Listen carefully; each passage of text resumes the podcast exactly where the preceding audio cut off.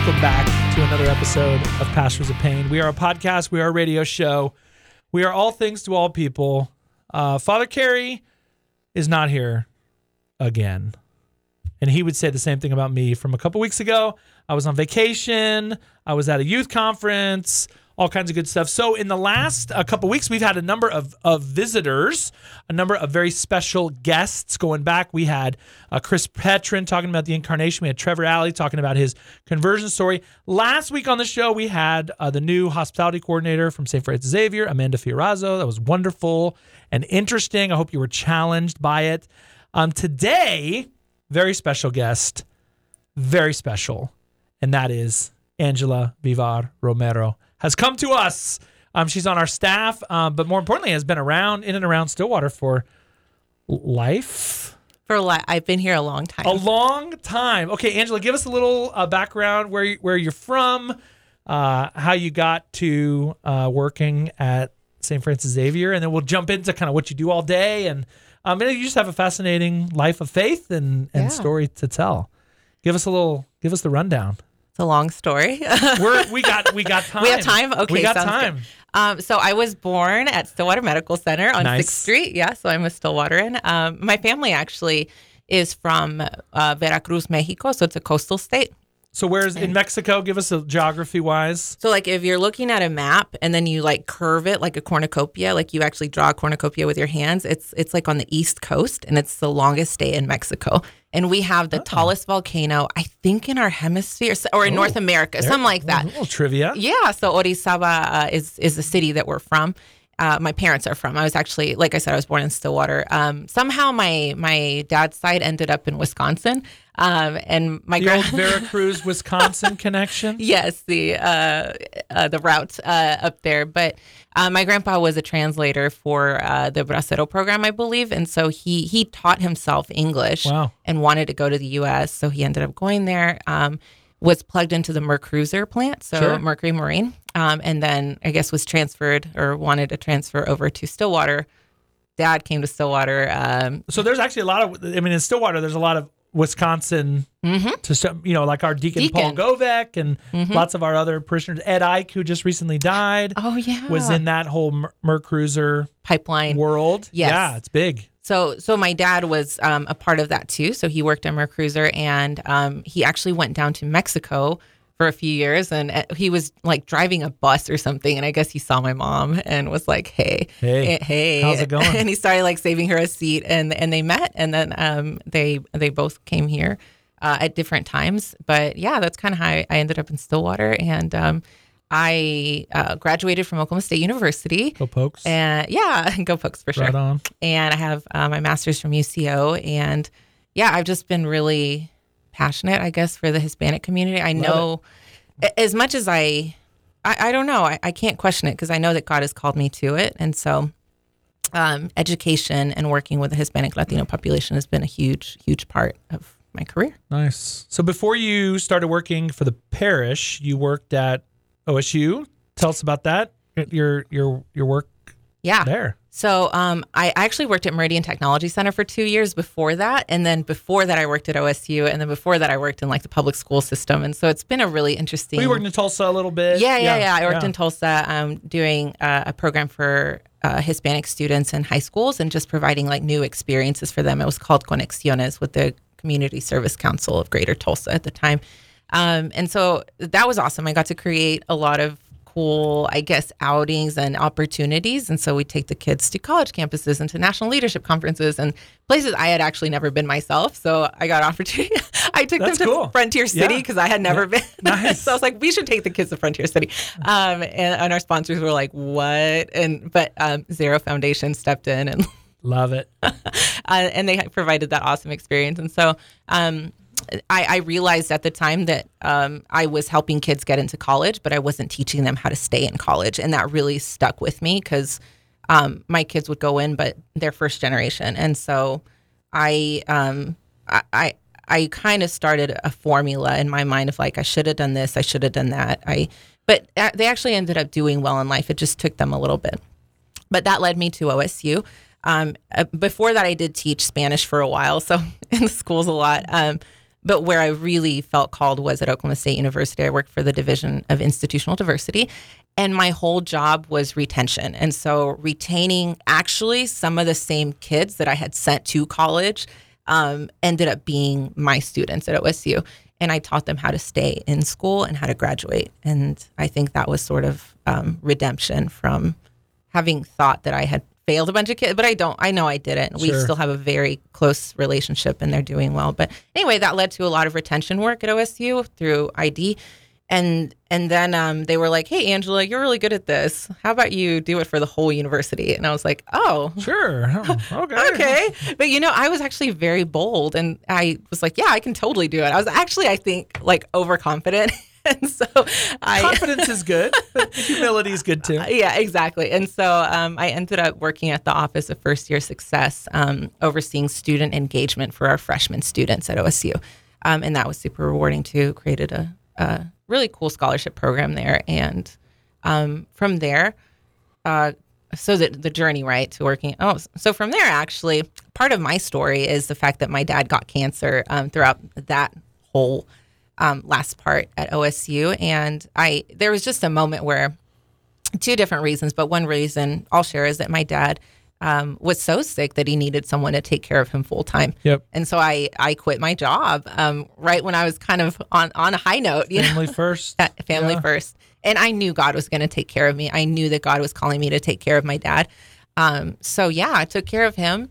Um, after he passed, I took some time off, and then I was like, okay, maybe I should go back to work. I got to get back in the mix. I got to Yeah. support myself. Uh, exactly. And so actually, uh, a parishioner called me one day, and she said, "I keep hearing your name, and I think you're supposed to come work at Meridian because we're looking for somebody, and you just you keep coming to mind." And so I'm really grateful to her um, for calling me that, That day. got you back in the workforce. And she got me back Yeah. in the workforce, Yep. and so um, I was there for a couple years, and um, and after that, uh, after those couple years, I was still scheduled to go back to Meridian, but something in me was like, uh, and it was a great place, uh, but it was like, you know, it's time for a change, and I knew I needed to transition, and interestingly enough, a position came open at the church, which I didn't know was going to come open, but I was like, God, I'm I'm ready. Like I'm ready for whatever you want me to do next. Um, and I was suffering a lot because I I felt called to something. I just didn't know what the heck it was. Sure.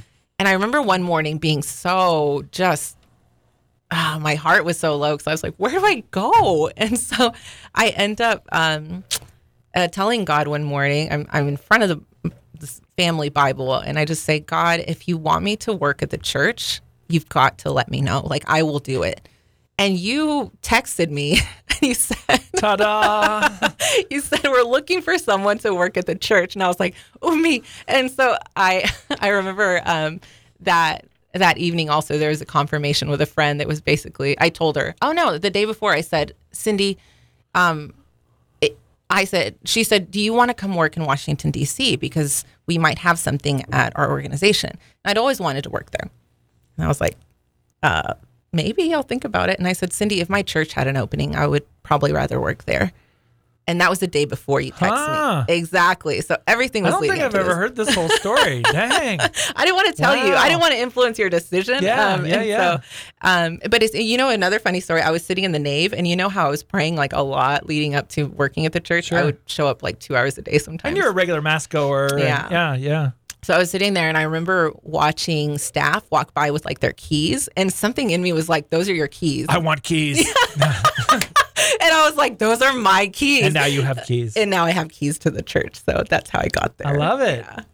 So, in, and even you know, even from like being hired to now, like the job has changed, and really because, and I think what a lot of people don't un, don't understand and don't see is we have a large and growing Hispanic community mm-hmm. in and around Stillwater. So not just Stillwater. There's Spanish speakers in in Perkins and Glencoe, and where mm-hmm. basically wherever where there are people Yeah.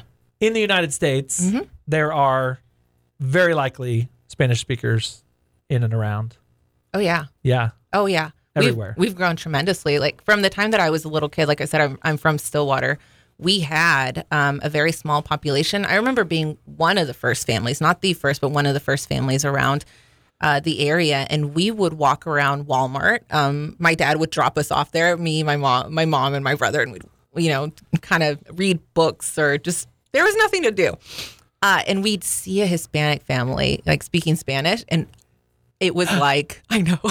Hey, hey you like are you mexican no but really like we just would go up to them and it was um it was really amazing to finally have someone that looked like you and spoke like you and was even catholic like you. And so we built small relationships. And um at the time uh, we had st john we had mass at st john's once a month. And we would have a potluck. Some sisters from tulsa would come and uh, we're a small community. And uh, the community tended to be from like Venezuela or Central America and Mexico students. So doctoral students, master students coming to OSU. And then we had a population surge, I would say, probably in about after 2000. And that's when a lot of our really, our hardworking families came in who, um, uh, yeah, who just do a lot in the community in, in terms of working with their hands. So now we have like this combination of uh, people from like the university and also just hardworking people. love it. Yeah. What would you say? Like, how many? I don't. I know there's not a number, kind of a census number, but like, how many Hispanics are in the Stillwater area? I only find out during the quinceañeras. Yeah. I Yeah. I would Father, I don't know, maybe 2000 or yeah. something. I mean, it's it's it's several. It's it has to be several thousand. Thousand. Yes. Um, and I think people, that I think that might be a surprise for some people, um, you know, who maybe have interaction with uh, a, a Hispanic family in their neighborhood, at school, through OSU, um, at a local restaurant, or they, you know, they see kind of, but but it's it's more than you think. Yes. Um, Yeah. So, I mean, even you count OSU, and from the time I left, there was about 1,500 students. So that's just the student population of 1,500 Hispanic Latino students. You take the people who actually live in town and around town, and you add some thousands to that. And I know it doesn't seem like that, but they're here. Um, in our parish, Perkins, I mean, in Yeah. Perkins, that yeah, So yeah, so mass goers, um, we have a, a, a good. I, the other day, somebody said, "What do you have? Like eighty people show up?" And I said, "Just wait." And so mass started, Yeah. and I counted about two hundred people Yep. that day. Yep. Um, and so they they do come, they come. yeah. Yeah. when you were working at OSU, you, you mentioned kind of there was issues with, um, you know, kind of a student, a Hispanic student would come come to college but have difficulty kind of getting through. Yes.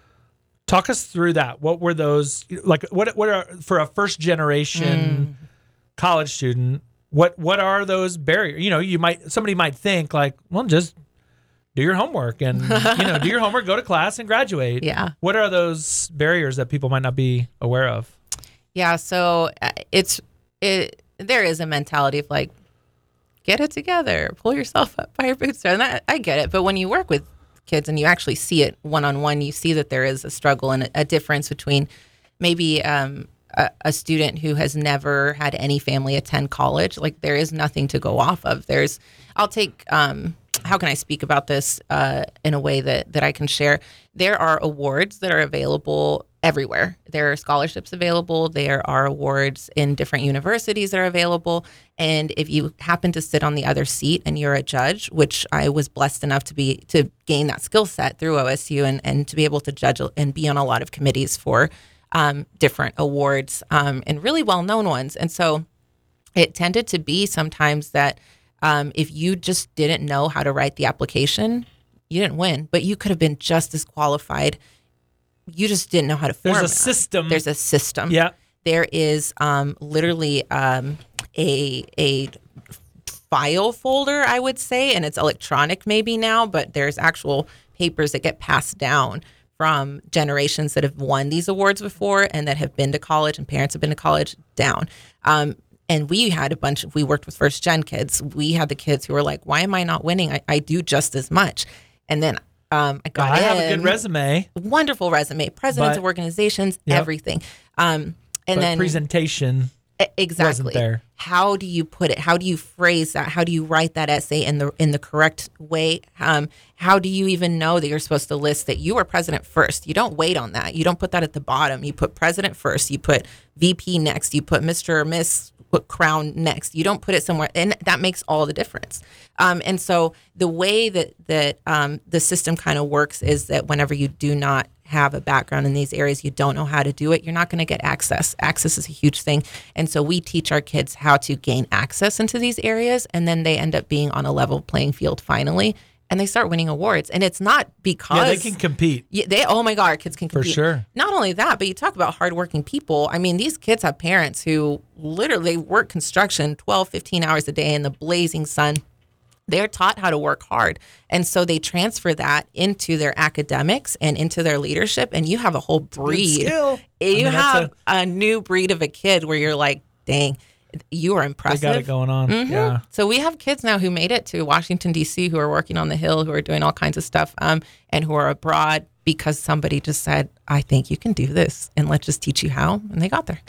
Love it. yeah, I think about it in my own life, you know, just kind of we talk about sort of like privilege and like I have two I have two parents who both went to college. I have four older brothers and sisters who all went to college. And so when it when it became my time to go to college, like well of course one number one of course I'm going to college because that's what we do. Um and two like how well how do you apply? Well, I had two parents who did it, aunts and uncles who did it, cousins who did it, and like my own brothers and sisters who did it. And so I had this kind of model pattern of life.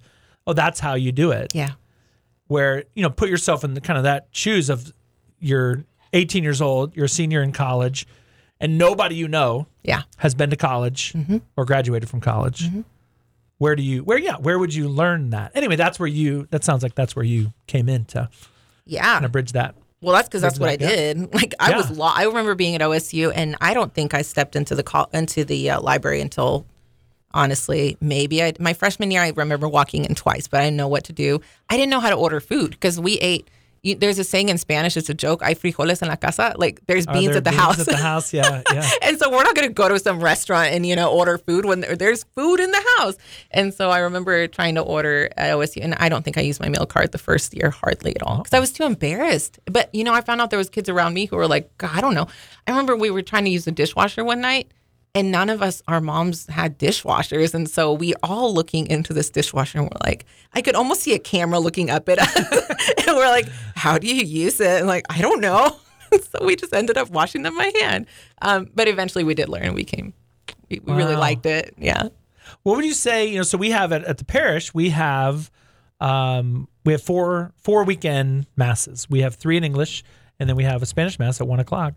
Um, and there and there are people. Um, there's there's kids, there's teenagers, there's young adults, there's older people, moms and dads, and um, w- the the idea that um, I think in some parishes they're they're kind of struggling with that. Gosh, do- there are Spanish speakers should we start a Spanish mass? You said, you know, there it got started here in Stillwater, you know, 30 maybe 30 years ago. We don't have an we don't have an exact date.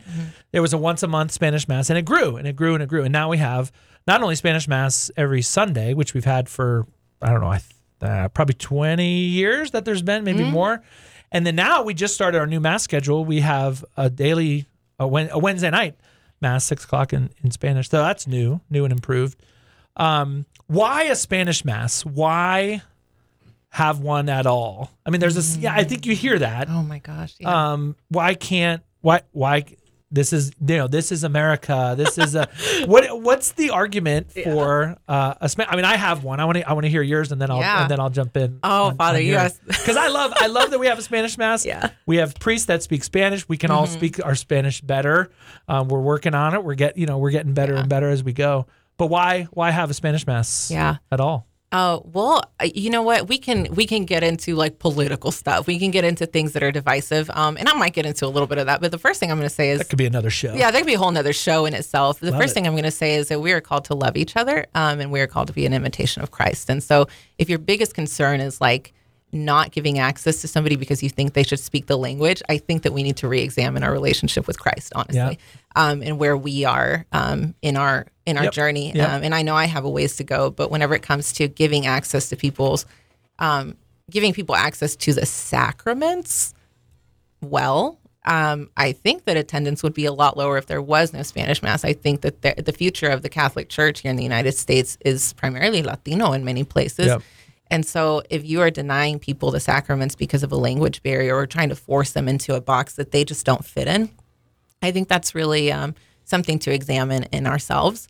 Um, and, And that's not something I just to, for clarity's sake. I don't I don't hear that a lot. You might hear Yeah. that. I mean, I, I hear it sometimes. I just you get you get yeah. There's little comments sort of here and there. Yeah. I think in Stillwater at our parish, I think it's a well known fact that we're we're a two language Yes. parish. Now, are we primarily English speaking? Yes. When you call the parish office, you know the the person answering the phone, and you know, will answer it in English, our website, or you know, but but now you're seeing, you know, our bulletin, or you know, a lot, and this is Angela's responsible for a lot of this. We're putting out more things in both languages in order with the goal of reaching more people for Yeah. Christ and His church. I mean, that's the absolutely that's the goal. and I see that in our people. That I I see that um, in in um, our community is that it I don't see a reluctance, you know, to to accepting our Spanish speakers, which is absolutely beautiful, and that just speaks to the heart of the fact that uh, we are each called to be missionaries, and if there is a way that we can help bring the gospel to people who are not like us, I mean, gosh, what else? I, I that's hitting the nail on the head, I think, in terms of what we we are called to do. So. Um, I see good things in our community. I hope it stays that way. Yeah, Yeah. and we're building. I mean, I think we're getting kind of getting better year over year. Mm-hmm. Um, I've certainly learned a lot in my. I've been here four and a half years now. Uh, my Spanish has improved, you know, and just kind of. I feel more, way more comfortable, like just having like a conversation in Spanish, not having to sort of go on a script or you know. Um, and I'm so grateful to our Spanish speakers, you know, for their for their patience, their love, their, um, you know, kind of accepting mm-hmm. me as their pastor, mm-hmm. you know, and and so trying to kind of reciprocate that with efforts and trying to make things more accessible. I've always heard that people um, kind of pray, whatever your original language, you pray and you count. Mm. So if you're if you're a native French speaker or what mm-hmm. you know whatever your language, and I say count to 10 you're gonna go whatever I don't know, I don't know. but you're gonna go to whatever you you know whatever kind of you started with. yeah. Um, and prayer is the same way. You know, however you learn to pray, Yeah. and so to give people the ability to be able to come and to pray um, in Spanish is really beautiful. I would encourage people, anyone listening, if you if you've never been to uh, the Spanish Mass, like pick a Sunday and come. Please come. Um, it's it's cool. I mean, the music is a little different. Uh, obviously, the language is is there, but then we also have like I mean, we do this in English too. If a Spanish speaker came to an English mass, they have, you know, they have the cre- the creed in Spanish, the Gloria, in, uh, the creed in English. So you have sort of a, you'll have like a worship aid to, to kind of help you along, Um, and then we have little booklets and stuff that that will help people Yeah. kind of pray. Um, but anyway, I love it. I love that we have it. I love that we're able to offer more and more things. Okay, tell us about like stuff that we do in Spanish. You know, we just had like our Spanish parish mission. Um, I actually got a very nice little thank you letter from Father Mauricio who came. Um, and then anyway, tell us about like what we do specifically in Spanish, which is things that are coming out of your office. Yeah, definitely. So the Spanish Parish Mission is um, our three-day mission that we try to have every summer. And like you said, Father um, Padre Mauricio from Arkansas came and visited us this year.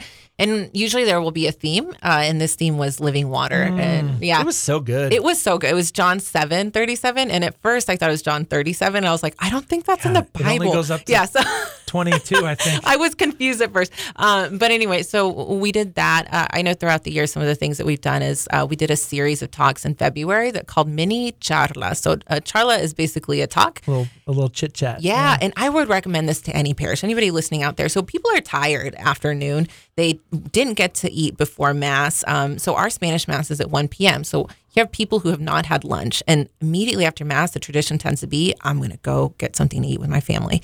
Uh, and so what we did is we said, hey, we promise this talk will not be more than 35 to 40 minutes of your time and there's food and so we found a way to like serve food super fast and we would like lure people in with food but i know they were there for the word of god That's what we were talking And about so, last yeah. week with the man. Like, yeah, there's yes food is a way to oh yeah a way to people's hearts.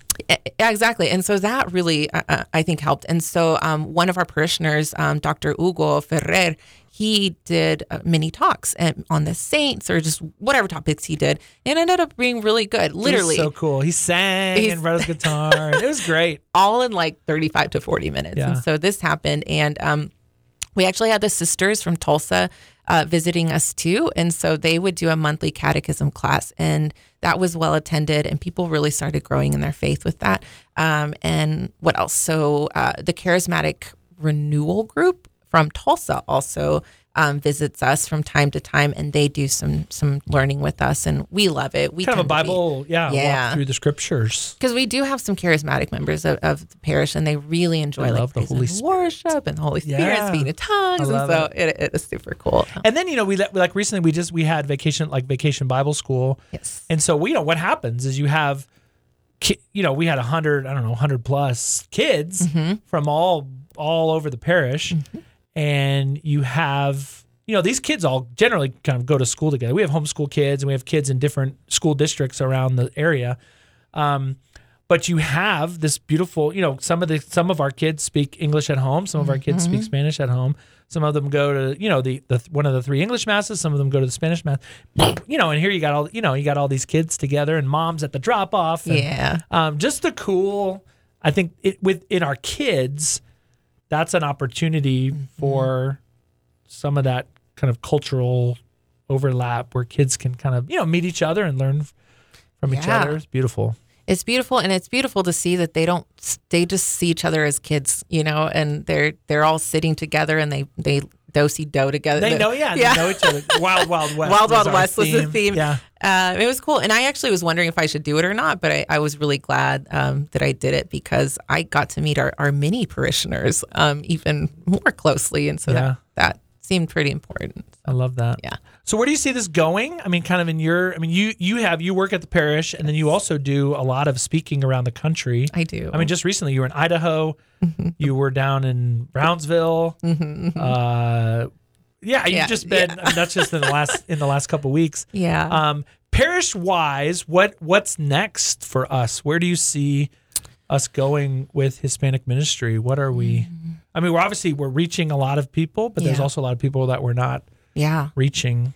Um, so where I see us going is I hope that um, so interestingly enough tonight we have our quinceañera class and so we're starting this new quinceañera formation program where our girls are going to learn about who they are in Christ. Um, So quinceanera, give us that. Oh, yeah, yeah. What what is that for people who maybe have not heard of it? Sweet 16, but in Latin America. And it's like a huge party. Uh, that, For when you turn fifteen. for when you turn Yeah, 15. Quince is fifteen. yeah. Quince, yeah.